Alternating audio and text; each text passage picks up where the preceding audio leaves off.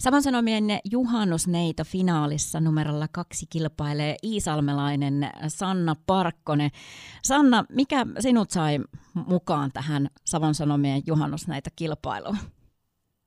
No tota, minähän olen muuttanut 2019 tuolta Etelä-Pohjanmaalta tänne Savonmaille ja on sitten tuota, ehtinyt ihan sillä lailla niin kuin ihteeni sitä savolaisuutta ja ihan lähin sen takia hakemaan tähän kilpailuun, että saisin vähän niin kuin kokemusta, sitten saisin niin kuin uusia ystäviä ja sitten näkisin sitä pientä savolaisuutta. Miten sä oot sopeutunut tänne Savoon omasta mielestä?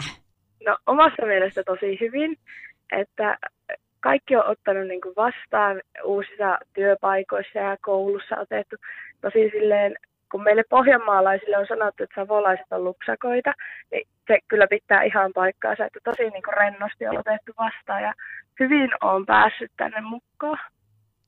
Hieno juttu, että, että koet asian noin.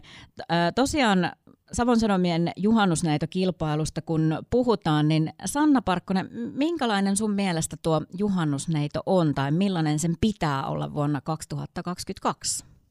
No, mä koen, että juhannusneito on sellainen iloinen, sosiaalinen ja ihmisten parissa viihtyvä.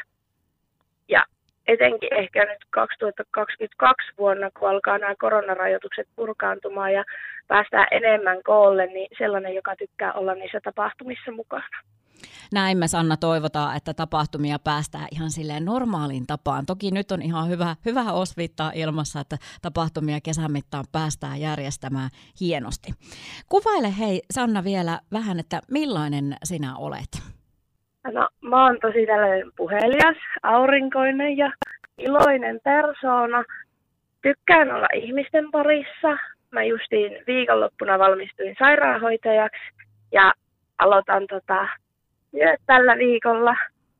Ja tota, sitten mä oon sellainen urheilullinen ja kaikkien kanssa viihtyvä. Suuret onnittelut Sanna ammattiin valmistumisesta. Kiitos paljon. Mitä tota, nyt sä valmistuit ammattiin sairaanhoitajaksi, joka on tässä viime aikoina puhuttanut aika paljon, mediassakin ollut valtavasti esillä ja tosiaan korona-aikana sairaanhoitajien työtä ehkä tässä suuremmalti seurailtiin. Mikä on sun ajatus sitten kuitenkin, että jos tähyillään vaikka tuonne kymmenen vuoden päähän, niin, niin mi, mitä, mitä Sanna Parkkonen silloin tekee? No, Sanna Parkkonen on varmaan edelleen sairaanhoitaja ja ehkä opiskelee siinä jotain samalla korkeammalle. Minua kiinnostaa ihan hirveästi lähteä hoitotieteitä lukee. Että todennäköisesti Sanna Parkkonen on silloin sairaanhoitaja ja opiskelee yliopistossa myös. Mahtavia suunnitelmia. Sanna, mitä sä odotat täältä äh, juhannusneito-finaalilta?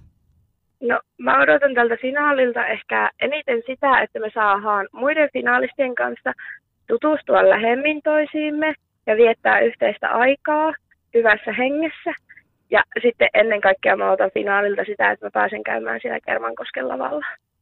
Se on ihana paikka, se on suunnattoman ihana paikka ja varmasti moni muukin odottaa, että Kermankosken lavalle pääsee. Mutta Sanna loppuu vielä, näin kuin radiossa ollaan, niin meille tuo musiikki on todella tärkeää ja meidän musiikkia täällä Savon aalloilla on kehuttu paljon. Minkälainen musiikki kuvastaisi Sanna sua kaikkein eniten?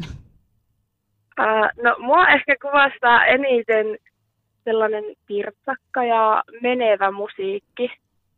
En nyt osaa sille mitään kappaletta ehkä sanoa. Mieleen tullut ehkä ensimmäisenä häppy.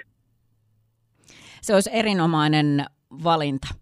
Tota, Sanna, Parkkonen, suuret kiitokset tästä haastattelusta ja oikein paljon tsemppiä tuohon Savon Sanomien juhannusneito-finaaliin. Kiitos paljon.